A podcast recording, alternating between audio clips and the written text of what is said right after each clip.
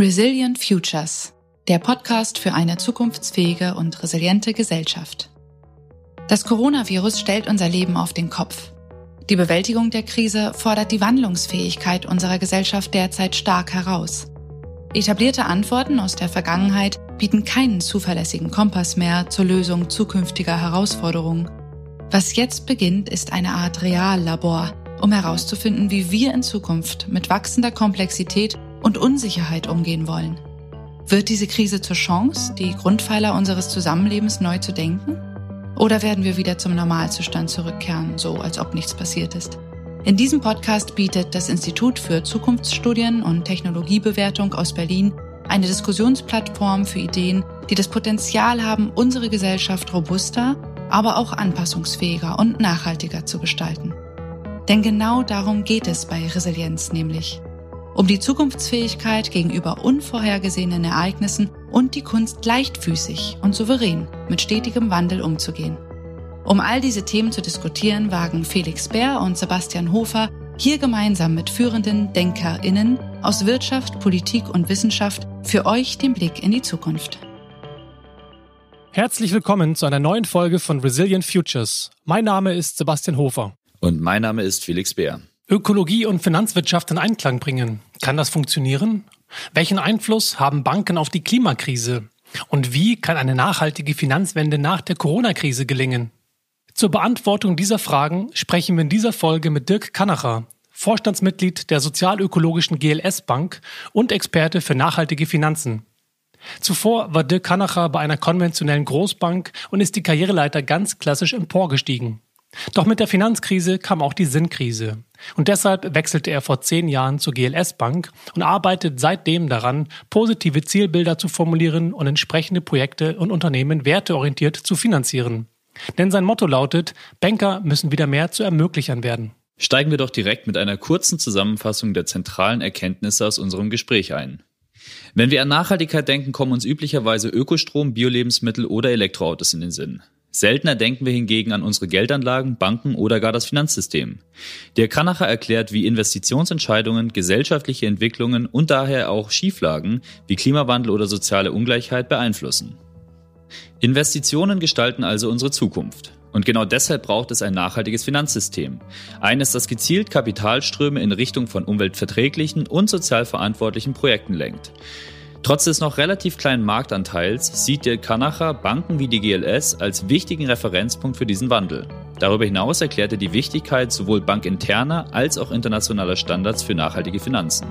Weder Kunden noch Banken können jedoch allein die Transformation des Finanzsystems stemmen. Für eine grüne Finanzwende bedarf es einerseits politischer Leitplanken, die konventionelle Banken dazu bewegen, mehr gesellschaftliche Verantwortung zu übernehmen, Andererseits braucht es mehr gesellschaftliches Bewusstsein für die Wirksamkeit von privaten Investitionsentscheidungen. Der Kranacher erklärt, wie Digitalisierung und kluges Storytelling dabei helfen können. Wenn euch das neugierig gemacht hat, dann wünschen wir euch jetzt erstmal viel Spaß bei unserem Gespräch mit Dirk Kanacher von der GLS Bank. Dirk, herzlich willkommen zu Resilient Futures und schön, dass du dir heute die Zeit nimmst, mit uns über das Thema nachhaltige Finanzen zu sprechen. Ja, danke schön für die Einladung. Ich freue mich sehr, dass ich bei euch sein darf. Wir haben uns ja 2019 auf einer Veranstaltung der Open Innovation Initiative Diversity ähm, zu dem Thema betriebliche Mobilitätsmanagement kennengelernt. Und ich erinnere mich noch, wie du in dem Vortrag damals sehr persönlich von deiner eigenen Transformation geredet hast, also von einem Wechsel ähm, von der Commerzbank hin zur GLS Bank, dass du ja diese Welt, die klassische Finanz Finanzwelt sozusagen von der Pike auf kennengelernt hast. Und äh, ich erinnere mich auch, dass es dich offensichtlich stark beschäftigt hat, äh, welche Geschichte du irgendwann erzählen können wirst, sozusagen, welche, welchen Beitrag du als Banker zu dieser nachhaltigen Transformation unserer Gesellschaft geleistet hast. Und deswegen wäre meine erste Frage, um ins Gespräch reinzukommen, erstmal, wie es denn zu diesem Sinneswandel damals kam. Ja, vielen Dank erstmal für die Frage und äh, genau da haben wir uns auch gemeinsam kennengelernt. Ähm, ja, die Frage hat eigentlich so eine Entwicklung gehabt von 2008 an. Wir waren mitten in der Finanzmarktkrise. Ähm, Wir haben viel Geld verdienen dürfen, verdienen müssen ähm, in einer sehr vertriebsorientierten Einheit damals bei der Commerzbank.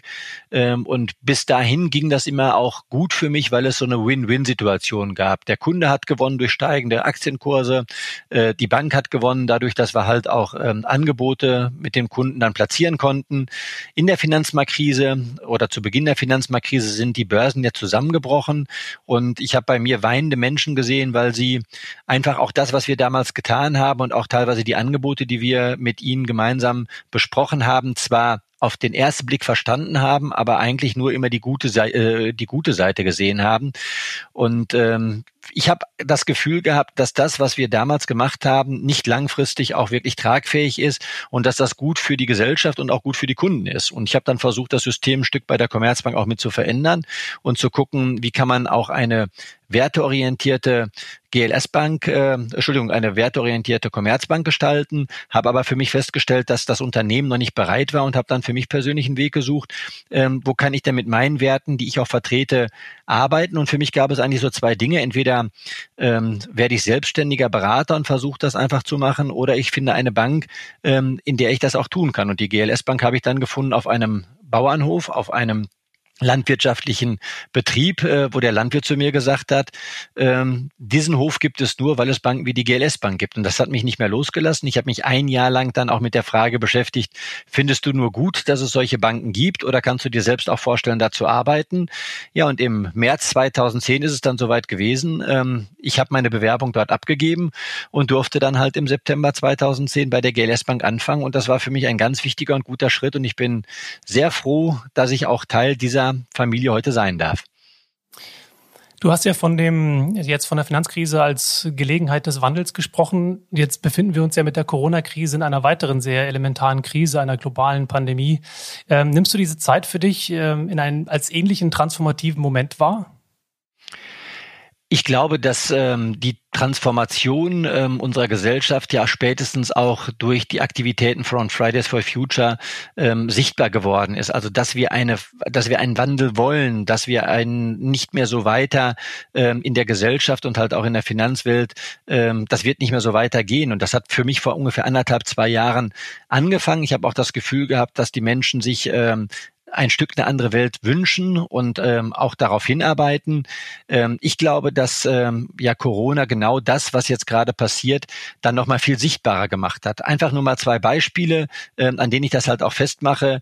Ähm, wir haben uns immer darüber gefreut, dass irgendwann im Frühjahr die Spargelsaison beginnt und dieses Jahr waren wir plötzlich mit so einer Frage konfrontiert: Kriegen wir überhaupt Spargel auf dem Tisch, weil die rumänischen Hilfsarbeiter nicht mehr kommen können? Hilfsarbeiterinnen und Hilfsarbeiter nicht mehr kommen können, weil wir in Deutschland keine Menschen haben, die wirklich Spargel ernten wollen. Und in den Sommermonaten haben wir das ja auch nochmal sehr, sehr stark erlebt, dann in der Fleischindustrie, wo wir halt gesehen haben, äh, unter welchen Bedingungen wird das Fleisch, was wir zu ganz günstigen Preisen äh, dann auch in unseren Supermärkten kaufen können, hergestellt. Und ist das wirklich die Form, wie wir Fleisch produzieren wollen, wie wir Fleisch herstellen wollen und wie wir Menschen damit beschäftigen wollen, dass sie für unseren Wohlstand unter diesen Bedingungen arbeiten. Und ich glaube, diese Dinge, die hat die Corona-Pandemie einfach nochmal sehr deutlich und sehr sichtbar gemacht und deswegen für mich auch ein Stück den Wandel ähm, vorangetrieben, der jetzt notwendig ist. Ja, über Wandel wollen wir heute auch sprechen und eben vor allem über das Thema nachhaltige Finanzen. Dabei stellt sich aber natürlich wahrscheinlich für viele Zuhörer erstmal die Frage, wie stehen denn überhaupt Banken und der Finanzsektor und das Thema Nachhaltigkeit äh, zusammen? Wie hängt das überhaupt zusammen? Üblicherweise denkt man ja beim Thema Nachhaltigkeit erstmal an Dinge wie Ökostrom, Biolebensmittel, Elektroautos etc., ähm, aber eher oft nicht an äh, unser Banksystem. Kannst du vielleicht erstmal erklären, was Banken eigentlich mit unserem Geld machen und warum es relevant ist, im Zusammenhang mit der Nachhaltigkeit über ja, Banken und unsere Geldanlagen nachzudenken. Ja, klar. Im äh, grundsätzlichen Sinne sind ja Banken nichts anderes als sogenannte Finanzintermediäre. Um das zu erklären, Banken haben die Aufgabe, von den Menschen, die Geld haben, das Geld einzusammeln äh, und das im besten Sinne halt auch an Menschen hinauszugeben, die das Geld brauchen. Also sie haben eine Mittlerfunktion und übernehmen dann halt für diese beiden Partner, die dann auch zusammen dieses Geschäft machen, also die einen, die das Geld anlegen und die anderen, die das Geld aufnehmen, übernehmen sie die Risiken. Und ähm, der Zusammenhang dann dann im Bereich nachhaltigen Banking besteht vor allen Dingen darin, dass ja auch jede Bank für sich frei entscheiden kann, wo wird denn das Geld investiert und lege ich besonderen Wert darauf oder ist mir das eigentlich egal, wo das Geld investiert wird? Und das ist eben der Unterschied dann halt auch, wenn ich zu einer nachhaltigen Bank gehe oder zu einer so wie wir das bezeichnen, eben bei uns sozial-ökologischen Bank gehe. Ähm, wir legen das Geld dann nur unter oder in Projekten an, die sozialen oder ökologischen sinnvollen Projekten halt eben entsprechen. Das ist so ein Stück weit einfach erstmal die Grundaufgabe der Bank und auch der Unterschied von einer konventionellen Bank, die da gar nicht fragt, sondern auch im Prinzip alles finanziert, zu einer nachhaltigen Bank. Wenn ich dich also richtig verstehe, dann investieren Banken unser Geld in verschiedene Unternehmen, Industrien und eben auch Sektoren und nehmen damit in gewisser Weise Einfluss darauf, wie sich unsere Gesellschaft als Gesamtes entwickelt, also sowohl im positiven wie auch im negativen Sinne. Der Finanzsektor trägt also mit seinen Investitionsentscheidungen ähm, in gewisser Weise auch zu den krisenhaften Entwicklungen bei, wie zum Beispiel Klimawandel, Umweltzerstörung oder soziale Ungleichheit. Zugespitzt könnte man also sagen, dass auf den Finanzmärkten mit unserer Zukunft gehandelt wird. Wie siehst du das?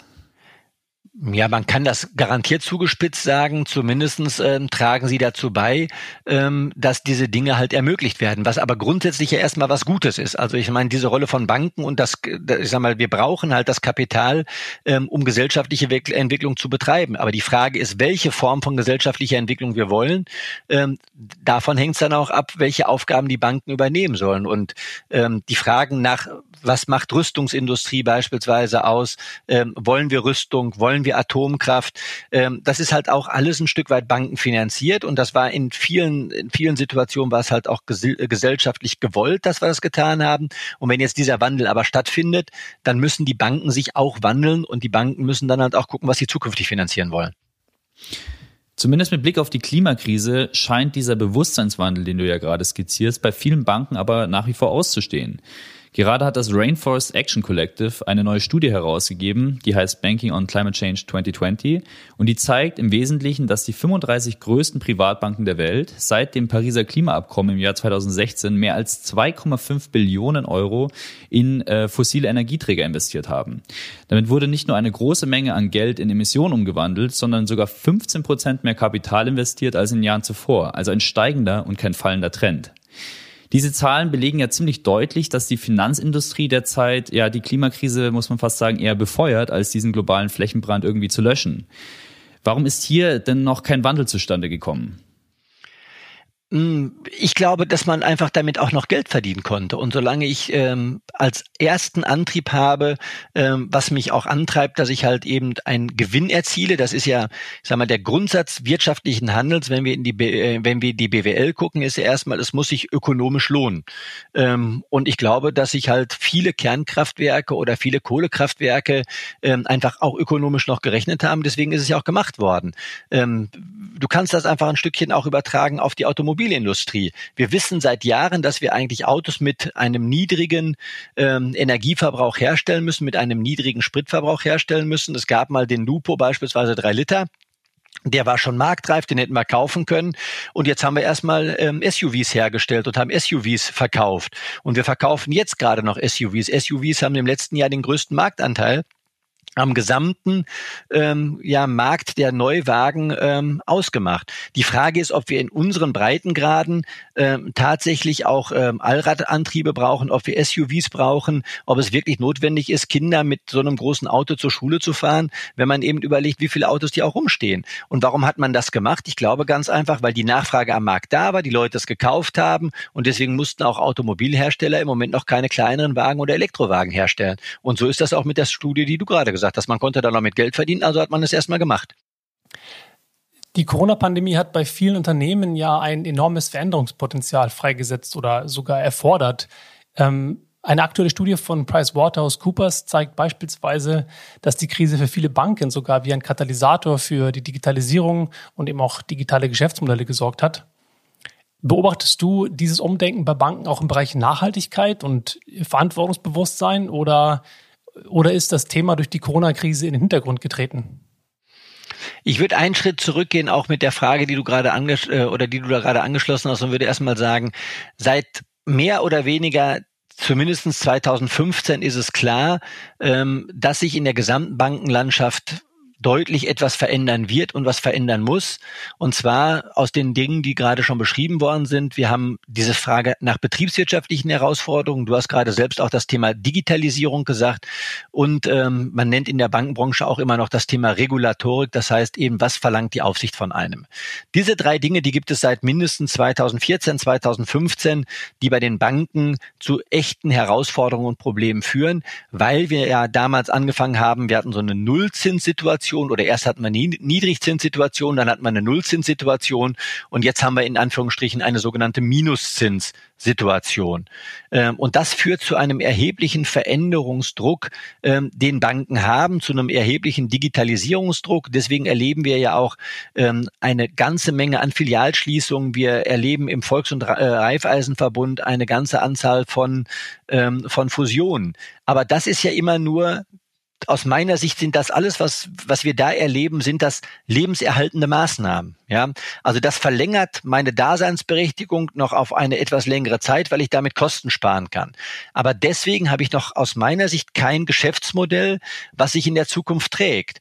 Und wenn wir jetzt dann dagegen stellen, und das war ja auch ein Stück weit deine Frage, ähm, die Nachfrage nach alternativen oder nachhaltigen Geldanlagen und nachhaltigen Lebensformen in vielen Lebensbereichen wird ja gerade größer dann ist das doch zwangsläufig auch damit zu verbinden, dass sich Banken damit mehr auseinandersetzen müssten, wie kann ich denn mein Geschäftsmodell auch so umstellen, dass ich stärker das, was die Gesellschaft halt auch wirklich von mir fordert, ähm, in den Vordergrund setzen. Und deswegen erlebe ich schon jetzt gerade nochmal verstärkt dadurch, Covid hat die ganzen Probleme einfach verstärkt. Also die Digitalisierung ist viel schneller vorangeschritten, als wir uns das vorgestellt hätten.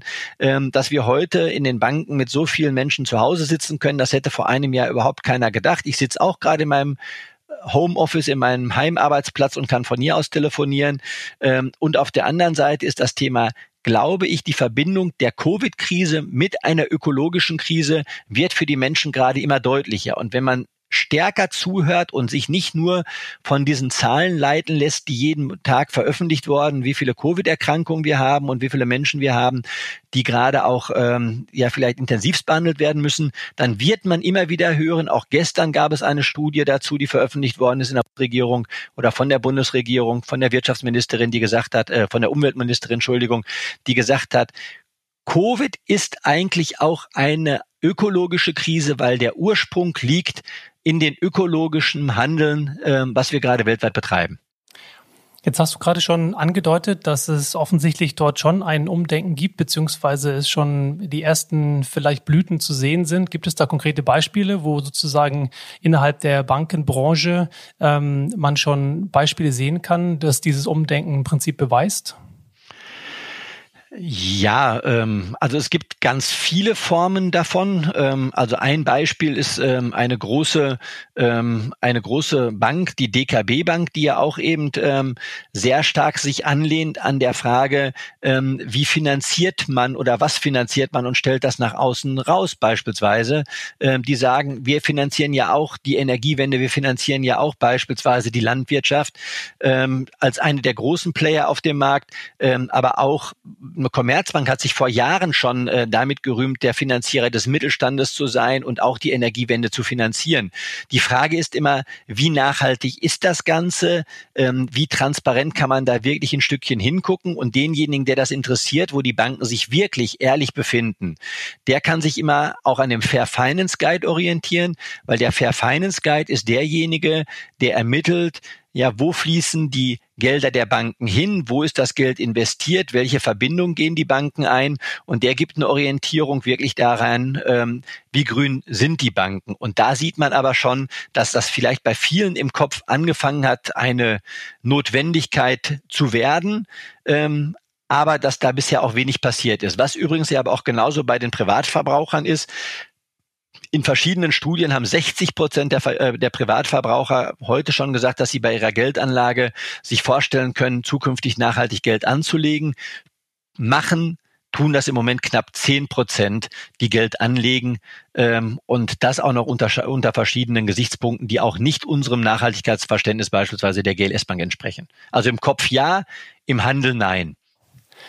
Im Kopf ja, im Handeln nein ist eine sehr, sehr schöne Anlehnung an unser Gespräch mit Otto Scharmer, dem Mitgründer des Presencing Instituts am MIT, ähm, den wir in Folge 12 zu Gast hatten. Denn er spricht davon, welche enorme Wichtigkeit eben ein gemeinsames, positives Zielbild hat. Er spricht auch in dem Zusammenhang von Energy follows Attention. Und jetzt bist du ja seit einigen Jahren Vorstandsmitglied der GLS Bank und arbeitest genau daran, dieses Finanzsystem ja nachhaltiger zu machen. Und ähm, meine Frage wäre, wie denn dein persönliches Zielbild eines nachhaltigen Finanzsystems aussieht und welche Rollen Banken dabei spielen.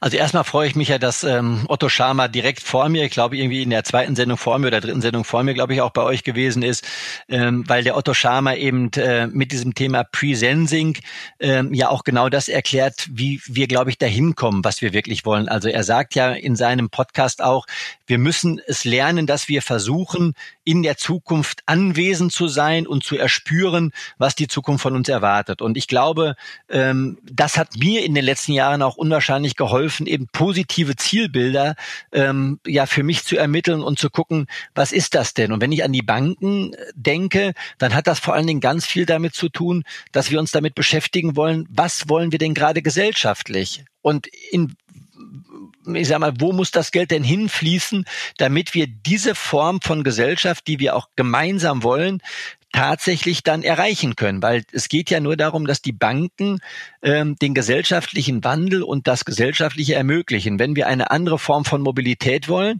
dann sind die Banken dafür da, beispielsweise andere Formen von Mobilität ähm, ja umzusetzen. Dann müssen wir uns fragen, wie sieht denn eine zukünftige Mobilität aus beispielsweise? Da gibt's dann von mir so drei Beispiele, die ich immer sage. Ich bin fest der Überzeugung davon, dass es gar nicht mehr ums Besitzen von Autos geht, sondern zukünftig ums Nutzen von Mobilitätsangeboten geht gehen muss. Das heißt, ich muss kein Auto besitzen, um von nach A nach B zu kommen. Dann müsste die Bank beispielsweise Mobilität finanzieren. Ähm, auf der anderen Seite glaube ich, dass wir mehr und einen besseren ÖPNV brauchen. Wir müssten auch mehr Geld äh, in den Ausbau des öffentlichen Nahverkehrs geben oder müssten auch andere Formen von Nahverkehr haben.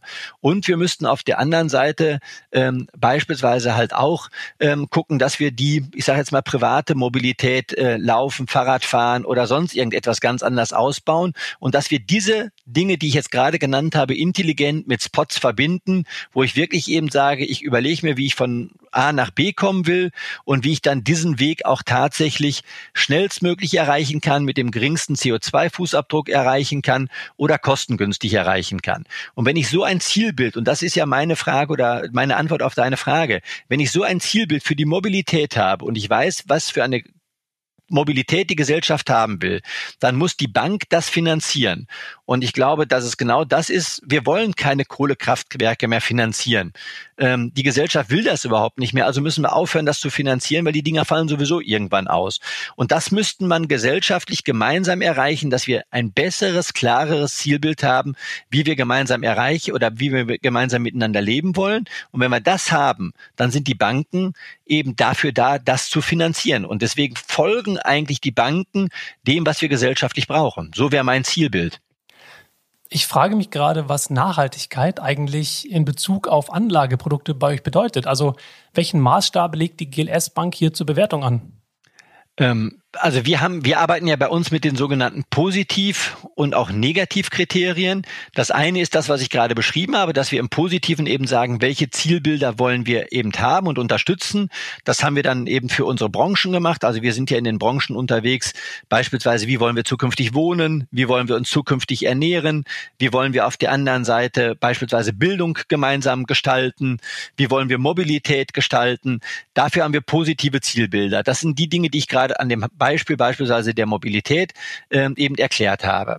Und auf der anderen Seite haben wir eben sogenannte Ausschlusskriterien und in diesen Ausschlusskriterien steht beispielsweise dann eben oder steckt bei uns dann eben auch drin, dass wir sagen, wir schließen eben Atomenergie aus, wir, wir schließen bei uns eben ähm, Kohle, äh, Kohlekraftwerke aus.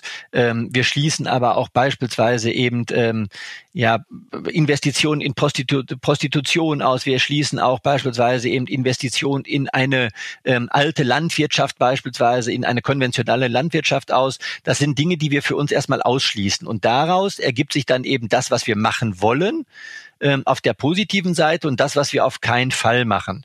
Und das ist aber nie, das ist auch immer mal eine Einzelfallentscheidung, weil äh, ein ganz klassisches Beispiel, was wir in der Bank immer benennen, ist halt auch diese Frage, du hast jetzt einen ganz konventionellen Schweinemastbetrieb und machst auf das Dach des Schweinemastbetriebes, machst du dann halt eine Solaranlage oben auf das Dach. Finanzieren oder nicht finanzieren? Jetzt könnte ich euch beiden fragen, sollen wir das machen oder sollen wir das nicht machen? Ja, das ist eine schwierige Frage. Darauf sind wir jetzt natürlich nicht vorbereitet. ob das irgendwie entsprechend, ob das sinnvoll ist. Ähm wahrscheinlich sehr komplexe Frage. Das hört man ja schon raus. Da spielen wahrscheinlich sehr viele Faktoren mit, die man schwer nur abschätzen kann. Genau, also vielleicht mal so ein bisschen einfach, um das mit aufzulösen.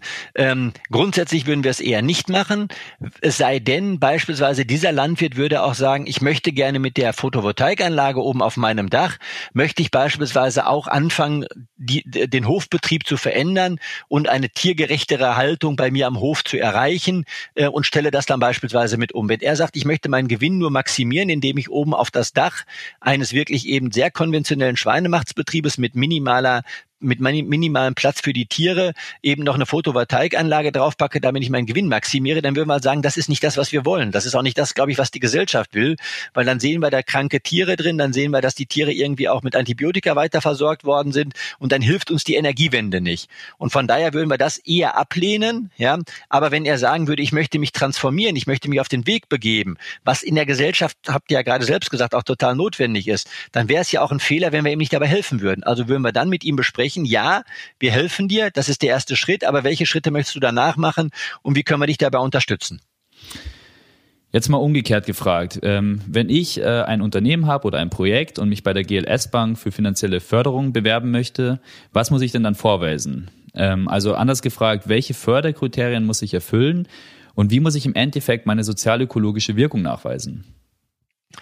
Also grundsätzlich ist es erstmal wichtig, ähm, dass der Mensch zu uns passt und dass wir halt auch mit dem Menschen und dem äh, mit mit dem Unternehmen äh, uns identifizieren können. Und ansonsten wird es dann wird dann eben geguckt. Die meisten kommen ja eben bei uns aus der Nähe der Branchen, ähm, die ich gerade auch erklärt habe, die ich gerade auch schon ähm, beschrieben habe. Und wenn das dann jetzt eben die Waldorfschule ist, dann äh, ist das überhaupt keine Frage. Ähm, wenn das jetzt der Bio-Einzelhändler ist, dann ist das halt auch gar keine Frage. Und ähm, wenn es er eben noch nicht ist, dann ist es halt eben die Frage, wo willst du hin und welches Zielbild hast du als Unternehmen? Und dann reden wir mit dem darüber, dann erklärt er uns das und dann sagen wir, Mensch, das ist auch eine tolle Sache. Und gerade jetzt so bei neueren Industrien kann man natürlich auch sehr immer wieder mit Fragen drauf gucken. Nehmen wir jetzt mal so dieses Fra diese Frage von, das, das ist ja nie schwarz und weiß. Ähm, wenn du jetzt auch das gesamte Thema ähm, Mobilität wieder nimmst und sagst, würden wir diese ganzen Elektroroller, die in den Städten gerade rumstehen und auch ähm, wahrscheinlich äh, unter sehr fragwürdigen Bedingungen herstellen, würden wir die finanzieren. Das würden wir eher nicht machen. Wenn wir aber einen guten Bike-Anbieter einen, ähm, einen, ähm, einen guten ähm, ja, ähm, äh, Fahrrad, äh, Fahrradsharing-Anbieter haben, ähm, der das wirklich ernst macht, der auch eine hohe Qualität bei seinen Rädern hat, der auch ein gutes Umfeld macht, der aus Deutschland kommt, gibt es auch Kunden von uns, das würden wir wieder finanzieren. Also ich glaube, da muss man sich immer im Einzelfall mit beschäftigen. Es gibt ganz klare Beispiele, die kommen aus unseren Kernbranchen, die wir haben. Und sonst gibt es eben diese Transformationsfragen, mit denen wir uns dann immer im äh, Einzelfall auseinandersetzen müssen. Und gibt es da internationale Standards oder setzt da jede Bank ihre eigenen Maßstäbe an? Ähm, ich glaube, das meiste ist ja Standard. Das ist ja das, was ich gerade versucht habe zu beschreiben. Also international ähm, gibt es ja nicht so viele nachhaltige Banken, die genau diesen Standard auch ansetzen wie wir. Wir sind ja auch weiterhin, bitte, das muss man immer sagen, vielen Dank, dass ihr mich eingeladen habt und auch ähm, als Sprachrohr für die nachhaltigen Banken nehmt. Aber wenn ihr eben guckt, wir haben jetzt 270.000 Kundinnen und Kunden, es gibt in Deutschland 84 Millionen Einwohner. Ähm, wir sind ja auch mit anthroposophischen Wurzeln unterwegs. Da würde man sagen, das ist immer noch eine homöopathische Dosis, die wir dort haben. Aber unser Ziel ist es natürlich, dass wir A, Referenz für dieses Banking werden. Das heißt, dass sich andere an dem, was wir tun, orientieren. Das erleben wir. Das habe ich auch gerade schon erklärt. Und auf der anderen Seite, dass sich andere auf den Weg machen und wir selber auch wachsen. Ähm, und international gibt es eine Vereinigung. Das ist die Global Alliance for Banking on Values. Das ist eine Vereinigung von 50 internationalen Banken auf der ganzen Welt, ähm, die sich halt eben auch äh, das Ziel gesetzt hat, werteorientiertes und nachhaltiges Banking äh, auf dem ganzen Planeten nach vorne zu bringen. Da hat man dann schon eine etwas andere Reichweite, äh, wobei die meisten Institute äh, auch alle in unserer Größenordnung sind. So das bekannteste Beispiel jetzt an der an der Grenze zu ähm, zu Deutschland wäre dann die Triodos Bank, die auch schon viele kennen. In Deutschland relativ klein, aber in Spanien und in den Niederlanden halt schon auch etwas größer. Aber so einen richtigen großen Markt gibt es, was das Thema äh, nachhaltige Banken gibt, gibt es auf der Welt noch nicht. Aber das wollen wir ändern. Dafür sind wir angetreten. Äh, aber dennoch, wenn man ins Internet schaut und zum Beispiel nachhaltige Finanzprodukte googelt, dann äh, gibt es ja Angebote inzwischen wie Santander. Also es scheint ja ein steigender Trend zu sein und auch inzwischen jede große Privatbank scheint ja eigene Dienstleistungen oder eben Produkte in die Richtung anzubieten. Äh, wie, wie kann man denn da eigentlich sicherstellen unter all diesen Angeboten, äh, ob da wirklich Nachhaltigkeit drin ist, wenn da auch Nachhaltigkeit draufsteht? Fragen, Fragen, hinterfragen, sich auch die Fonds und die Angebote angucken, ähm, sich damit beschäftigen, welche Unternehmen sind beispielsweise in so einem Fonds drin. Kann ich das Unternehmen, was äh, in diesem Fonds drin ist, auch wirklich für mich als nachhaltig ähm, erkennen und auch bezeichnen? Ähm, also ein Beispiel aus der Vergangenheit, wenn ihr zurückguckt, ähm, die Deepwater Horizon ist ja im Jahr, ich meine 2010 ähm, auch ähm, auch abgebrannt. Ähm, in den meisten nachhaltigen Fonds war zu dem Zeitpunkt war BP ähm, als eines der nachhaltigen Unternehmen drin. Ähm, das ist dann der sogenannte Best-in-Class-Ansatz. Also wenn ich dann gucke, ähm, dass ich ein ähm, dass ich ein Erdöl produzierendes Unternehmen mit reinnehmen muss in meinen Topf, dann gucke ich, wer macht das von denen am besten. Das war dann BP und deswegen war BP dann in Nachhaltigkeitsfonds drin. Äh, für mich wäre die Frage oder für auch an euch, ist BP ein wirklich nachhaltiges Unternehmen, weil sie es vielleicht ein bisschen besser machen als die anderen Unternehmen? Ich würde das mit Nein beantworten. Und ich glaube schon, dass ich mich ein bisschen damit auseinandersetzen muss, ähm, was denn tatsächlich eben in den Angeboten drin ist. Ich persönlich, wenn ich einen Wunsch habe an alle Zuhörerinnen und Hörer, auch an euch, ich würde mir aber die Frage bei allen anderen Dingen im Leben sowieso stellen. Ich ich würde mir wünschen, dass wir viel bewusster unsere Entscheidungen treffen, nicht nur bei der Geldanlage, sondern auch bei allem, was ich kaufe, dass ich mal überlege, wo kommt das her, unter welchen Bedingungen ist das hergestellt. Also, dass ich so eine sozial-ökologische Agenda habe. Ich nenne das immer, wir brauchen enkeltaugliche, Klammer auf, Management, Klammer zu Entscheidungen und deswegen eben Klammer auf, Klammer zu, weil jede Entscheidung, die ich jeden Tag treffe, welche Klamotten ich mir kaufe, wo ich einkaufen gehe, ähm, welche Lebensmittel ich auch tatsächlich konsumiere, die nehmen immer Einfluss auf unsere gesamte Wertschöpfungskette und nehmen immer Einfluss halt auch darauf, entweder was passiert mit unserem Land oder wie geht's den Menschen. Und das muss ich bei der Geldanlage genauso tun wie bei allem anderen, was ich tue. Und wie ist es bei komplexen Finanzprodukten wie zum Beispiel ETS oder Aktienfonds? Ähm, Gibt es da Möglichkeiten, mit Sicherheit auszuschließen im Endeffekt, dass solche Produkte keine nicht nachhaltigen Anlagen beinhalten? Ähm, also als erstes würde ich schon mal sagen, ein ETF kann per se nicht nachhaltig sein, weil ein ETF ja nur einen Fonds abbildet und nicht direkt Geld zur Verfügung stellt. Und ähm, das ist ja schon mal der erste wesentliche Unterschied. Will aber jetzt nicht zu tief in die Materie einsteigen, aber ein ETF bildet ja nur künstlich etwas nach und stellt nicht tatsächlich Geld im positiven Sinne zur Verfügung, sondern ist eine Wette auf eine Entwicklung von irgendetwas. Ähm, also schon mal der Unterschied ist schon mal auf keinen Fall in ETFs investieren, sondern immer, wenn überhaupt, in direkte Aktienfonds oder ähnliches investieren. Die können auch passiv sein, die müssen nicht aktiv gemanagt sein, damit die Kosten nicht so hoch sind. Und bei einem Fonds kann ich mir dann schon angucken, genauso wie es beim ETF auch tun kann, welche Unternehmen sind da drin und ähm, welche Unternehmen möchte ich tatsächlich. Und es gibt einfach Anbieter und es gibt auch es gibt auch Transparenztools, die das eben in der Fondsanlage beispielsweise ermitteln. Oder eben, äh, man kann sich auch sehr gut, wie ich das vorhin schon gesagt habe, wenn man die richtige Bank sucht, eben an dem sogenannten Fair Finance Guide orientieren. Ähm, aber ansonsten gibt es auch ähm, über Ökotest oder ähnliches auch immer wieder Hinweise zu Geldanlagen, äh, die auch einen Hinweis geben, wie grün ist eine Geldanlage. Bei einem könnt ihr sicher sein, den höchsten Anspruch am deutschen Markt äh, werdet ihr in GLS-Fonds finden. Das kann ich euch versprechen. Das ist eine ganz interessante Überleitung. Ich erinnere mich noch, als ich mich selber vor kurzem habe beraten lassen zu dem Thema, habe ich eben auch genau das erfahren in der Beratung, dass eben genau diese Schwierigkeit der besten Class-Logik ähm, gegen ETFs spricht und für beispielsweise Aktienfonds insgesamt. Und da würde ich gerne auf das Thema Vertrauen eingehen. Du hattest das Stichwort schon genannt. Ähm, haben ja die Banken jetzt mal ganz ähm, von oben raufgezoomt sozusagen einen relativ schlechten Ruf und das nicht erst seit der Finanzkrise. Gleichzeitig ist es eben wahnsinnig schwierig für den Laien Finanzprodukte und Anle Anlagemöglichkeiten zu verstehen. Ich habe ja gerade mein äh, persönliches Beispiel schon genannt. Ähm, diese sind häufig komplex und transparent und wenn ich tatsächlich in jedes Produkt hineinschaue, dann werde ich ja fast schon selbst zum, zum Anlageexperten und das ist ja vielleicht auch nicht ganz Sinn der Sache, dass ich mich bei jedem einzelnen Produkt, vor allem wenn ich mich auch noch für mehrere interessiere, jeweils rein ähm, und ähm, dort immer wieder ähm, den Status quo abchecken muss, Monat pro Monat. Also die Frage wäre, wie ich mich eben orientieren kann an diesem komplexen Finanzmarkt und welche Verantwortung eben auch meine Bank dabei spielt.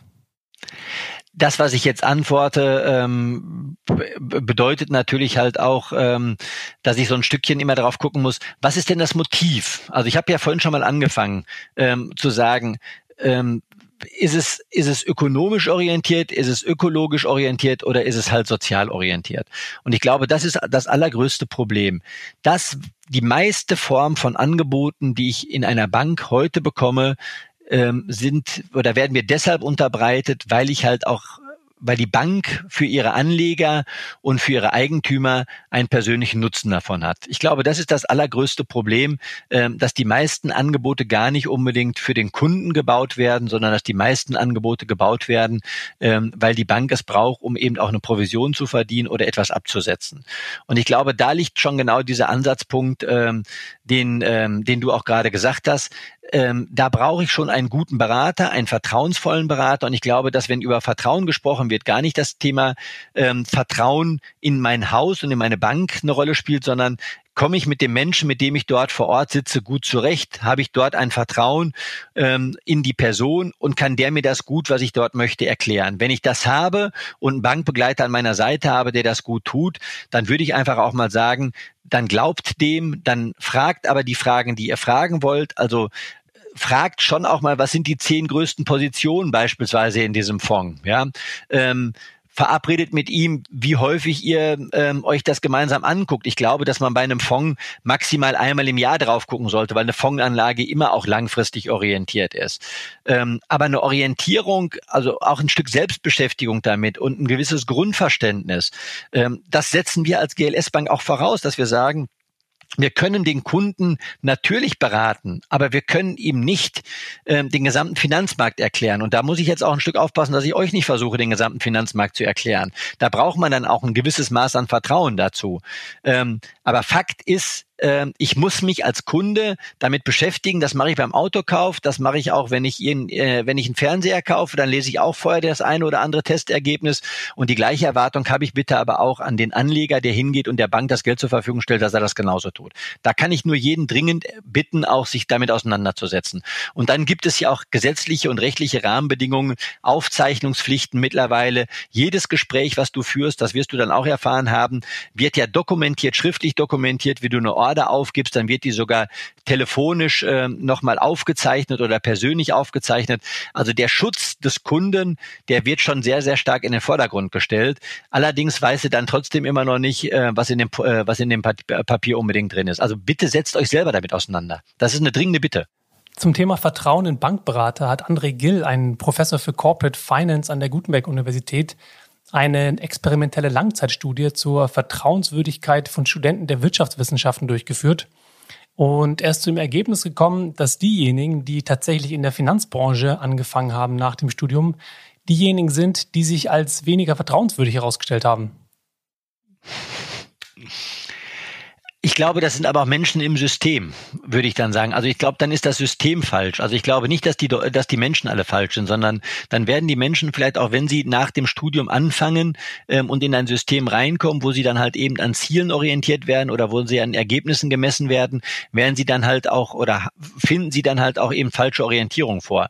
Das ist beispielsweise bei der GLS Bank definitiv auch anders. Ähm, ich kann immer nur den Vergleich dazu machen. Bei uns gibt es keine erfolgsabhängige Bezahlung, bei uns gibt es keine persönlichen individualisierten Ziele, was ein Berater absetzen muss oder erreichen muss. Ähm, und wenn ich das beides nicht habe, also keine individualisierten eigenständigen Ziele und auch keine erfolgsabhängige Bezahlung, dann ist zumindestens die Gefahr, dass er dem Kunden etwas anbietet, was der Kunde vielleicht nicht braucht, deutlich geringer, als wenn ich sage, du musst so und so viel Papiere im Monat umsetzen äh, und das Ziel erreichen und dann kriegst du dafür noch eine Vergütung. Das muss man einfach mal sagen. Und wenn das vielleicht an den Stellen so ist, wo du das gerade geschildert hast, dann kann ich mir schon vorstellen, dass halt auch ähm, diese Ziele die Art von, von Ausbildung eben dafür gesorgt haben, dass er diese Dinge getan hat oder dass das eben so passiert ist. Stichwort strukturelles Problem oder systemimmanentes Problem gibt es ja auch durchaus gute und positive Beispiele, denn wenn man davon ausgeht, dass Vertrauen nicht nur durch Transparenz entsteht, entsteht der Vertrauen durchaus auch durch Mitbestimmung und demokratische Finanzierungsmodelle wie eben Crowdfinanzierung oder Crowdinvesting. Und das Hamburger Startup Tomorrow, die Tomorrow Bank sozusagen, hat ja gerade in kürzester Zeit drei Millionen Euro über Microinvestments eingesammelt. Ähm, welche Rolle spielt denn der direkte Kontakt, diese Teilhabe oder die Mitbestimmung auch von Endkundinnen und KleinanlegerInnen für eben diese Transformation hin zu einem nachhaltigen Finanzsystem? Also erstmal freue ich mich darüber, dass Tomorrow da unter erfolgreich unterwegs ist. Ähm, Tomorrow ist ja auch eines der jungen Unternehmen, ähm, die sich auf den Weg gemacht haben, ähm, ein anderes Banking zu ermöglichen. Ähm, so ein Stück weit muss Tomorrow noch vielleicht die Hausaufgaben machen, ähm, wirklich auch das Geld, was sie dort einsammeln, tatsächlich alles positiv und nachhaltig auch anzulegen.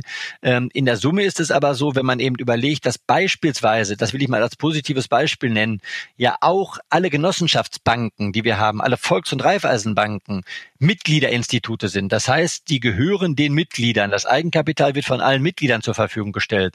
Dann sieht man, ähm, dass es das schon ganz, ganz lange gibt und dass das auch schon eine ganz alte Form, ähm, ja in Anführungsstrichen von Finanzierungsmöglichkeit ist ähm, und auch das Crowd-Investing ähm, eine ganz alte Form von Finanzierung ist, die es schon ganz, ganz lange gibt. Die GLS Bank ist beispielsweise damals als Crowd gegründet worden, weil die Menschen eben Geld eingesammelt haben, um es eben in diesen Projekten dann auch zu ermöglichen, auch umzusetzen. Ähm, und ich glaube, dass das eine ganz wichtige Rolle spielt. Aber damit werden wir nicht den gesamten Finanzbedarf ähm, auch abdecken können, weil das sind kleine Summen. Du hast das gerade gesagt, das sind drei Millionen jetzt gewesen. Wir haben ja bei uns auch eine Crowdfunding-Plattform, die GLS Crowd, ähm, die bei uns unterwegs ist. Die gibt es jetzt seit knapp drei Jahren. Wir haben knapp 25 Millionen über in drei Jahren ähm, dort eingesammelt. Nur mal im Verhältnis, wir setzen ungefähr eine Milliarde Neukreditgeschäft pro Jahr ab. Ähm, also das kann man ergänzend auch gut machen. Das ist auch gut, damit Menschen sich wieder enger mit, aus, mit diesen Fragen auseinandersetzen. Das wird aber nicht reichen, um den gesamten Finanzbedarf auch einer ähm, ja, Transformationsstruktur tatsächlich ähm, finanzieren zu können. Es gibt ja ein weiteres Projekt namens Eleanor. Das ist ja ein ein, äh, eine Plattform, wo ähm, ja in ko-kreativer Zusammenarbeit, auch wieder mit Hinblick an Otto Scharmer, sehr, sehr passendes Beispiel, eben Werteorientierung, werteorientierte Finanzierung ähm, von Projekten mit einer gemeinsamen Vision ermöglicht ist, äh, ermöglicht wird, ist diese Plattform auch entstanden aufgrund dieser der Prinzipien von der GLS Bank, einfach solche Projekte ähm, auf eine andere Art und Weise finanzieren zu können? Ja, Elinor hatte in der Gründungsphase eigentlich nochmal eine ganz andere Idee und hatte auch nochmal einen ganz anderen Hintergrund. Ähm, Elinor hatte eigentlich als Hintergrund, ähm, dass äh, Elinor das ähm, ich, Elinor hieß mal versichern auch in einem Arbeitstitel. Und es geht ja auch darum, auch beispielsweise, das ist wieder eine qualitative Frage, jetzt mache ich aber nicht das nächste The Thema Insurance auf, ähm, aber die Frage, wie viel Versicherungsbetrug gibt es eigentlich jedes Jahr dadurch, dass jemand sagt, ähm, das Handy meines Kumpels ist mir runtergefallen, ähm, ich bin versehentlich auf der Fete in den Fernseher gefallen ähm, oder beim Auto, äh, ich bin irgendwie irgendwo vorgestoßen und tatsächlich ist irgendwie eine Mülltonne ins Auto gefallen. Also es ging halt darum, dass man beispielsweise eben über Elinor als Grundsatz eigentlich vorhatte, eine sogenannte Community abzubilden, die es auch immer wieder gibt, wo sich Leute zusammentun, die alle ein Handy haben oder ein Fahrrad haben ähm, und die zahlen einen monatlichen Beitrag ein und wenn jemandem das Handy kaputt geht oder das Fahrrad geklaut wird, dann kann die Gemeinschaft demokratisch darüber entscheiden, ja, der kriegt jetzt das Geld dafür oder der kriegt das Geld nicht dafür. Das sorgt dafür, wenn man sich untereinander kennt, eigentlich, dass ich dem, dass ich meinem Kumpel nicht betrüge oder auch nicht betucke und deswegen nur dann wirklich das Fahrrad auch dort als gestohlen melde, wenn es wirklich gestohlen ist. Ähm, Daraus ist dann ein Stück mehr entstanden. Daraus ist dann im Prinzip äh, am Ende des Tages entstanden, dass äh, rund um Fridays for Future beispielsweise oder auch andere Gruppen gesagt haben, ähm, wir brauchen gar nicht diese Absicherung, aber wir brauchen eine demokratische Verwaltung von Geldern. Ähm, wir bekommen gerade Geld von ganz vielen verschiedenen Organisationen, von Personen, von Privatpersonen. Ähm, und wir möchten jetzt nicht dafür einen Verein gründen und möchten dafür wieder einen Vorstand benennen und einen Schatzmeister benennen, sondern wir möchten einfach eine Plattform haben, wo wir das sammeln können und wo wir dann demokratisch entscheiden können mit der Stimme, ich brauche Geld, ich sage jetzt mal 5000 Euro für die nächste Aktion, seid ihr alle dafür? Und dann konnten die Mitglieder Mitglieder einfach sagen, ja, ich bin dafür und wenn die Mitglieder innerhalb von einer Zeit von 24 Stunden ähm, mehr als 50 Prozent zugestimmt haben, dann ist das Geld einfach ausgezahlt worden. Und das ist beispielsweise jetzt auch in der Corona-Pandemie ähm, nochmal gemacht worden für das gesamte Thema Kulturschaffende. Ähm, die Kulturschaffenden sind auch weiterhin noch diejenigen, die am meisten unter der Corona-Pandemie mitleiden äh, und am längsten auch überhaupt keine Einkommen erzielen können und keine Mittel generieren können. Und wir haben über Elinor zusammen mit der GLS Bank knapp 300.000 ähm, Euro für Elinor eingesammelt und haben für diese 300.000 Euro haben wir ähm, bestimmte Summen eben an Kulturschaffende ausgezahlt und das halt auch über diesen demokratischen Prozess gemacht. Und ich glaube, dass dieses Thema Elinor auch eine ganz große Frage der Zukunft sein wird, weil es wird immer wieder darum gehen, eben Geld schnell einzusammeln und das dann eben über eine demokratische Struktur in einer Mehrheit ganz einfach eben für eine Auszahlung zu entscheiden. Aber solche Dinge braucht es viel mehr, dass, ähm, dass wir halt immer wieder gucken, ähm, wofür brauchen wir etwas, was ist dann halt wirklich der Bedarf davon ähm, und wie kann ich das einfach und ähm, ja digital auch gestalten. Das ist Elinor. Das hört sich nach einer ziemlich spannenden Zukunftstechnologie, vor allem eben für demokratische Finanzmodelle an. Aber du hast es ja auch vorhin schon mal erwähnt, solche neuen und innovativen Geschäftsmodelle wie Elinor vereinen ja derzeit eher kleinere Summen an Kapital auf unseren Märkten. Daher wirken solche Projekte ja wahrscheinlich eher wie ein ja, Tropfen auf dem heißen Stein, wenn man sich äh, die größeren strukturellen Veränderungsprozesse in unserer Gesellschaft anschaut. Daher die Frage, also wenn wir jetzt noch mal ein bisschen rauszoomen und uns den gesamten Markt anschauen, wie viel Einfluss haben Kleinanleger denn insgesamt mit ihren Anlageentscheidungen, größere Veränderungen in unserer Gesellschaft mit anzuschieben? Also ich glaube ja tatsächlich ähm, an die Kraft der Gesellschaft und auch an die Kraft der Gemeinschaft. Das ist, äh, ich bin fest davon überzeugt, ähm, dass wenn wir etwas anderes wollen, das ist ja das Grundprinzip von Demokratie. Also ich bestimme im Prinzip demokratisch, was ich will. Ähm, ich bin vielleicht auch so ein Stückchen ein kleiner Träumer, aber wenn man mal eben guckt, ähm, ja, also die Grenzöffnung ist durch die Menschen geschaffen worden. Ich bin ähm, 1990 18 Jahre alt gewesen. Ähm, und äh, ich kann mich noch an die Bilder von Leipzig erinnern, äh, wie sie auf die Straße gegangen sind.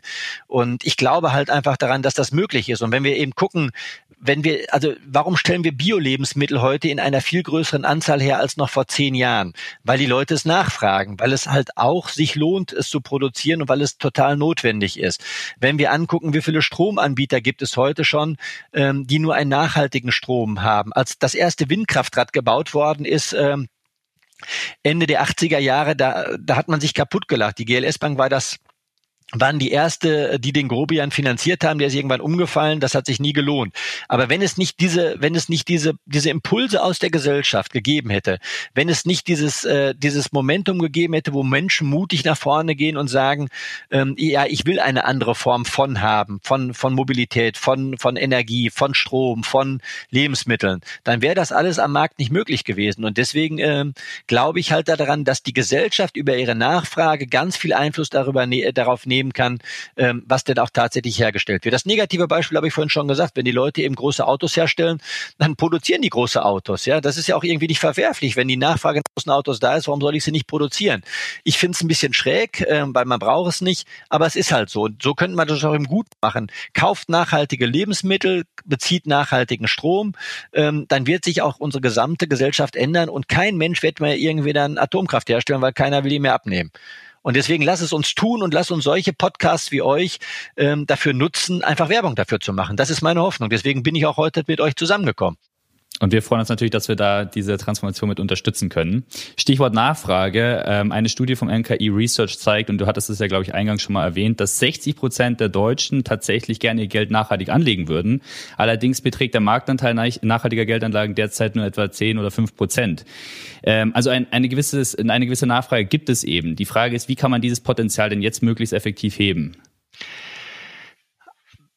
Also ich glaube halt eben, dass das immer, dass das, ähm, wenn ich es im Kopf will und dann bis in die Umsetzung bringe, das hat immer eine Zeitverzögerung. Und deswegen glaube ich auch, dass wir eigentlich haben wir die Zeit nicht mehr, weil der Druck auf Klimawandel, auf ähm, auf die ganze Frage, wir sind ja auch über die Pandemie gekommen, ähm, dieser ganze Druck ähm, auf auf auch eine andere Form von Landwirtschaft, der ist einfach groß. Ähm, und deswegen würde ich mir halt wünschen, dass wir jetzt auch ein paar Rahmenbedingungen bekommen, die etwas mutiger sind. Also in Anführungsstrichen, was wir vorhin schon mal gesagt haben, ich glaube, es braucht auch andere politische Rahmenbedingungen dafür, dass das jetzt vorhin geht. Wir brauchen einen anderen CO2-Preis beispielsweise. Der CO2-Preis müsste höher sein, weil er in dieser Form, wie wir ihn im Moment haben, hat er keine Lenkungswirkung. Und wenn er dann einen höheren Preis hätte, dann hätte er auch eine Lenkungswirkung auf dem Markt und würde dafür sorgen, dass eben die Dinge, die im Moment noch CO2 emittierend sind, dass sie schneller vom Markt verschwinden und der Preis dafür niedriger wird und der Preis dann für andere Dinge eben ähm, sich verändern wird. Das Gleiche finde ich, das brauchen wir auch in der Landwirtschaft. Wir brauchen halt eine Abgabe auf Spritz- und Düngemittel, weil wir halt eben ganz viel ähm, ungutes Zeug in den Boden reinpumpen und das dann wieder über unsere Kläranlagen rausholen und es trotzdem jede Menge Reste davon bleiben. Und deswegen glaube ich halt auch, dass wir neben der Nachfrage, die der Kunde im Kopf schon anders will, politische Rahmenbedingungen brauchen, dass wir das umsetzen können. Ich glaube, dass wir das Rauchverbot in den Kneipen niemals hingekriegt hätten, nur dadurch, dass der Kunde es nicht will. Und ich weiß nicht, wer von euch das noch erlebt hat. Ich durfte damals noch in der Kneipe rauchen. Ähm, ich vermisse es heute gar nicht mehr, dass in der Kneipe geraucht wird, ähm, sondern ich genieße das Essen und kann auch den Geschmack des Essens länger genießen, als dass ich mir den hinterher durch diese Zigarette ähm, dann wieder versauere irgendwie. Und sowas hat es nur gegeben, weil es ein Rauchverbot in Kneipen gegeben hat. Das Anschnallen im Auto ist heute auch selbstverständlich geworden. Kein Mensch denkt mehr darüber nach, oder die wenigsten zumindest denken darüber nach, dass ich mich im Auto anschnallen muss. Also bin ich fest davon überzeugt, dass man eben immer wieder auch politische Rahmenbedingungen setzen muss, damit eine Entwicklung schneller geht. Und das würde ich mir wünschen. Bleiben wir mal bei den politischen Rahmenbedingungen. Es gibt ja radikalere Stimmen, die fordern, dass man nicht nur den Finanzmarkt ähm, reguliert, sondern eben auch die Investmentstrategien äh, einsetzt. Das bedeutet, in fragwürdige Unternehmen eben gar nicht erst mehr investiert und die sozusagen aus Investitionssicht fast schon boykottiert. Was hältst du denn davon? Kann man machen, wenn man aber einen, wenn man einen, wenn man, äh, wenn man die Preise auch für, ähm, ich sag mal, den Umweltschutz beispielsweise in den Preis integriert, wird sich das, wird sich der Markt darüber regeln. Also ich muss dann nichts verbieten, sondern ich muss halt sagen, okay, ähm, wenn ich die CO2-Emission einfach in den Preis der Herstellung mit einrechne, dann wird der Preis so hoch, ja, dass sich auch andere Formen von beispielsweise Energien lohnen herzustellen, ähm, und dann wird sich das, der, wird das der Preis, wird das regulieren. Und deswegen glaube ich, ähm, brauchen wir jetzt keine Verbote von irgendwelchen Firmen. Das finde ich auch anmaßend. Also ich tue mich da echt schwer mit, ähm, weil wir brauchen halt nicht, ähm, wir brauchen irgendwie nicht so eine Sittenpolizei, die dann sagt irgendwie, das ist gut und das ist schlecht, sondern ich glaube, wir brauchen einfach ein, eine faire Bepreisung. Und die faire Bepreisung wird den Markt regeln, ähm, weil ich finde das auch ganz schwierig. Das erleben wir ja jetzt gerade auch. Das führt ja eher zu einer Spaltung. Wenn wir jetzt halt irgendwas verbieten und wenn wir jetzt eben sagen, das wollen wir nicht mehr, dann haben wir das, was gerade in der Gesellschaft, glaube ich, die größte Herausforderung ist und wo ich auch echt die Menschen bitte, ähm, da sensibler mit umzugehen. Wir haben im Moment eine Spaltung in der Gesellschaft rund um die äh, Corona-Pandemie. Und ich finde das total gefährlich. Lass uns doch auch lieber jetzt beispielsweise so als kleines Beispiel, es sind fünf Prozent der Dinge vielleicht gerade verboten, die wir nicht machen dürfen. Es sind 95 Prozent der Dinge erlaubt. Lass uns doch auch bitte in solchen Podcasts auch mal darüber sprechen, was die 95 Prozent der Dinge sind, die wir noch tun dürften und nicht immer nur über die fünf Prozent Verbot. Und so würde ich mir das genauso auch bei der Investition vorstellen. Bitte nicht verbieten. Ja, ich glaube, das ist das Schlimmste und sorgt auch dafür, dass Leute aufstehen und sagen, ich fühle mich in meiner Demokratie beschränkt. Aber faire Preise sorgen, glaube ich, dafür, dass diese Nachfrage ist. Übrigens, ich glaube, der Penny war das vor ein paar Wochen oder sowas. Der hat ja auch mal gesagt, Mensch, ich muss das anbieten, weil ihr das zu dem Preis haben wollt. Aber wenn es eigentlich für den Landwirt und auch für die Tiere gut werden äh, oder wäre, dann würde das Stückchen Fleisch mehr kosten. Und ich finde das schon cool, dass eben solche eigentlich ökonomisch getriebenen Unternehmen zumindest mit dieser Transparenz anfangen und den Mut haben, das in den Vordergrund zu stellen. Davon braucht es mehr, von diesem Mut. Mhm. Ja, du hast gerade die Spaltung in der Corona-Krise erwähnt. Gleichzeitig haben wir auch eigentlich schon darüber gesprochen, dass die Corona-Krise ein wahnsinnig transformativer Moment ist. Vieles, was wir uns für lange als äh, unwahrscheinlich oder unmöglich äh, erachtet haben, wird plötzlich in der Krise möglich. Ähm, siehst du denn hier Potenziale und gerade eben aus politischer Sicht, wie man jetzt die Weichen stellen kann hin zu einem nachhaltigeren Finanzmarkt? Ja, wenn ich nicht, äh, wenn ich nicht den, wenn ich nicht die Angst hätte, vielleicht nicht wiedergewählt zu werden ähm, als Politiker, dann könnte ich, glaube ich, gerade ganz viel bewegen. Ja, aber das ist ja schon auch in unserer Demokratie, zumindest diese kurzen Wahlperioden von vier Jahren sind ein Problem, weil ich habe immer nur anderthalb Jahre Zeit, irgendetwas zu entscheiden, bevor ich mich dann wieder darum kümmern muss, das zu sagen, was die Leute hören wollen, damit ich auch wiedergewählt werde. Ähm, aber ich meine, wir haben es doch gesehen. Also ich fand es wirklich gut, es war nicht mutig genug, aber es war schon echt gut, dass sich bisher keiner dazu hat hinreißen lassen, eine Abwrackprämie für, für, für Verbrenner beispielsweise in den Markt zu geben, sondern wir haben jetzt gesagt, wir wollen die klar, wir wollen die Elektromobilität fördern, wir, wir wollen eine andere Art von Antrieb auch fördern, wobei ich eben sagen muss, das reicht nicht, weil nur die, den Individualverkehr eins zu eins durch einen anderen Motor zu ersetzen, wird nicht dazu führen, dass die Staus auf den Straßen geringer werden. Das müssen wir uns auch vorstellen. Und das habe ich am Anfang schon gesagt, wir sollten auch bitte nicht mehr Straßen bauen, sondern wir müssten jetzt auch ein klares Commitment für solche Themen haben. Wie, wie bauen wir, wie bauen wir, ähm, wie bauen wir die Landwirtschaft um? Das ist für mich ein großes Thema. Wie, wie bauen wir auch die Mobilität um? Da brauchen wir, da brauchen wir viel mutigere Entscheidungen und wir müssten halt aber auch einen Zusammenschluss. Ich glaube, es ist auch vorbei, ähm, dass wir nur noch in diesen Arbeitsgruppen zusammensitzen sitzen äh, in der Politik, sondern wir müssten die Jungen mit an den Tisch nehmen. Wir müssten äh, eine breitmöglichste, also die Unternehmen lernen es ja gerade, wenn man jetzt über Diversity ähm, und Inclusion spricht beispielsweise. Also wie finden zukünftig Entscheidungen statt? Kann noch jemand, der 60, 65 und 70 ist, ich übertreibe jetzt sogar mal in den USA, gibt es ja keine Leute, die unter 78 sind, ähm, die geeignet sind, um tatsächlich ähm, dann auch Präsident zu werden. Ähm, ja, aber was brauchen wir denn in, was, was, was brauchen wir denn in Deutschland? Wir brauchen eine viel größere Beteiligung, ähm, auch beispielsweise eben durch ähm, ja, Umfragen, durch ähm, ähm, ja durch ähm, durch Bürgerbeteiligung oder ähnliches, um zu wissen, was die Gesellschaft will und worauf wir hinarbeiten müssen. Und ich glaube, das müsste einfach eingebunden werden. Solche Stimmen wie hier von euch, die müssten auch in politische Entscheidungen eingebunden werden. Die Menschen, die jetzt hier beispielsweise bei euch die Podcast gesprochen haben. Mm, auch wenn mich das, wovon du gerade sprichst, sehr an die Bewegung der Bürgerräte in Frankreich erinnert, würde ich dennoch gerne noch auf ein anderes Thema, und zwar auf das Thema Fintech zu sprechen kommen. Fintech ist ja in aller Munde, wenn es um die Revolution des Finanzsystems geht aktuell und klassischerweise geht es dabei ja häufig um Komfortfeatures und Hygienefaktoren im Wettbewerb mit etablierten Großbanken und nicht so richtig um Einflussnahme jetzt bei nachhaltigen Investitionsentscheidungen, wo wir jetzt ja gerade drüber sprechen und ähm, auch in Bezug zu dem enthaltenen CO2-Preis bei Konsumentenentscheidungen, von dem du gerade gesprochen hast, wäre meine Frage, wie würdest du sagen, können digitale Technologien hier besser eingesetzt werden? Ja, ich glaube, Digitalisierung kann zumindestens immer das abbilden ähm, oder viel schneller abbilden, was die Gesellschaft braucht. Ja, und ähm, also man sieht ja eben, wo geht's hin? Also ähm, wo bewegen sich junge Menschen hin? Wo bewegen sich die Menschen hin? Und ähm, für mich ist Digitalisierung nur ein ein ein ähm, ist convenient. Also es muss einfach angenehm sein. Es muss nett sein. Ähm, es muss für den Kunden ähm, schnell sch schneller werden oder ähnliches. Also ähm, ich nehme jetzt in dem Beispiel aus dem Banking einfach, weil das kann ich ja am besten, ja. Ähm, kein Mensch will einen Fehlbedienerzähler irgendwie am Telefon zurücksetzen. Also Fehlbedienerzähler ist, wenn du dreimal falsch deine PIN eingegeben hast, ähm, dann willst du nicht eine nette äh, Männerstimme am Telefon hören, die dir sagt, Mensch, schönen guten Tag. Natürlich kann ich Ihnen den Fehlbedienerzähler zurücksetzen. Warten Sie mal bitte fünf Minuten und dann dauert das noch fünf Minuten, bis das dann aber auch im Geldautomaten angekommen ist. Wenn ich heutzutage eine Überweisung äh, mit meiner Face ID irgendwie aufgeben kann, warum kann ich nicht einen Fehlbedienerzähler mit einer Face ID zurücksetzen? Ähm, und ich glaube halt aber, dass wir diese Prozesse neu denken müssen. Für viele ist Digitalisierung im Moment ja nichts anderes, als dass ich das, was ich früher am, äh, am Papier gemacht habe, über ein PDF gemacht habe, jetzt dann vielleicht eben online mache. Sondern das, was ja eben die Großen uns vormachen, das ist, dass sie sich eben an die Schnittstelle setzen und sagen, okay, wir werden Teil deines Lebens, wir halten dich da drin. Und da sehe ich aber auch eine Chance und ein Risiko drin.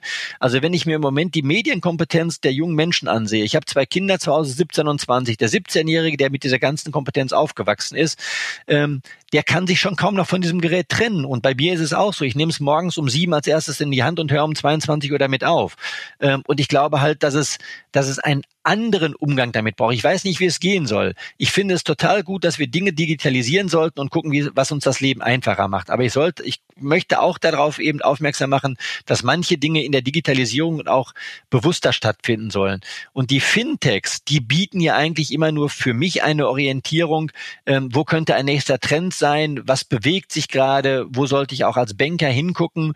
Und deswegen glaube ich halt, ähm, das hat aber auch schon stattgefunden in den letzten fünf Jahren. Also vor fünf Jahren war die Frage noch ganz anders anders da haben die uns vor sich hergetrieben. Mittlerweile ist das ja eine Kooperation, eine Partnerschaft. Also die meisten Fintechs, die brauchen die Banken, weil sie die Kunden brauchen und die Banken brauchen die Fintechs, weil sie die Innovation brauchen. Und ich finde, das muss man einfach zusammen denken. Man muss sich gegenseitig wertschätzen und das findet an ganz, ganz vielen Stellen statt.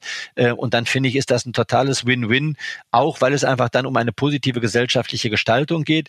Und man kann halt eben Transparenz vor allen Dingen, und das ist ja das, was wir gerade gesagt haben, am besten digital abbilden. Was ist heutzutage an Transparenz es möglich geworden, dass es digital ist. Und das ist, finde ich, da, da, da könnten die Fintechs noch viel, viel mehr tun, um eben diesen Transparenzgedanken zu machen. Also einfaches Beispiel, man müsste doch einfach mal den Weg einer Mango ständig abgebildet haben und wissen, wo kommt eine Mango her, unter welchen Bedingungen wird die angebaut, wie geht's dem Bauern, über welchen äh, Transportweg ist das gemacht worden. Dann gibt's Mangoreifereien im Duisburger Hafen, da müssen die nochmal mit dem Transporter irgendwo hierhin transportiert werden. Und man hat so eine Mango einen CO2-Verbrauch, den ich gar nicht wissen will, dann würde ich mir gar nicht mehr kaufen. Und solche Dinge, nur an der Mango, an dem Beispiel, die kann man auch über Finanztransaktionen machen. Man kann auch jede Finanztransaktion, könnte man über eine App irgendwie transparent transparent machen, dann wäre es für euch einfacher, die vorhin die Frage gestellt haben. Dann würde ich draufklicken und würde sofort sehen, wer ist das, wie viel CO2 produziert das Unternehmen, ähm, wie ist die Mitarbeiterbewertung. Man könnte Kununu da irgendwie noch mit reinnehmen, dass die Mitarbeiter sich wohlfühlen. Man könnte auch eben so ein Transparenzportal über Unternehmen schaffen mit verschiedenen Bewertungen, wo man eben gucken könnte, ähm, wie gut ist so ein Unternehmen. Was es ja übrigens schon gibt, weil es gibt ja auch nachhaltige Ratingagenturen, die sich genau um diese Themen kümmern und die diese Informationen auch zur Verfügung stellen. Ich glaube, dass äh, neben Transparenz, wie du es ja gerade geschildert hast, ein weiteres wichtiges Stichwort ja das Stichwort von Marketing ist. Die Frage, die ich mir hier stelle, ist, wie erreicht man eben nicht nur Leute wie Sebastian und mich, die sich ja eh schon für Nachhaltigkeit interessieren, sondern auch Leute, die der Ökozene, sage ich mal, etwas ferner sind. Also im Endeffekt, wie macht man heutzutage nachhaltiges Banking und nachhaltige Finanzen sexy und attraktiv für neue Gruppen, die eben sich noch nicht mit Green Banking beschäftigen? Ich würde sie gar nicht sexy machen. Ich würde immer nur wieder zum Gespräch anbieten und würde sagen, interessiert euch das? Ja. Und ähm, ich, ich erlebe halt, ähm, dass es vor zehn Jahren sehr wenig Menschen interessiert hat und dass es ähm, sehr schwierig war. Ich habe äh, ein kurzes Beispiel dazu, weil ich kann das immer am besten am Beispiel. Ich habe, äh, als ich 40 geworden bin, habe ich äh, die erste Bio-Lebensmittelfete hier bei mir gemacht. Ja. Ich habe nur Bio-Lebensmittel eingekauft. Da war ein Drittel der Leute, die fand das irgendwie spannend und interessant.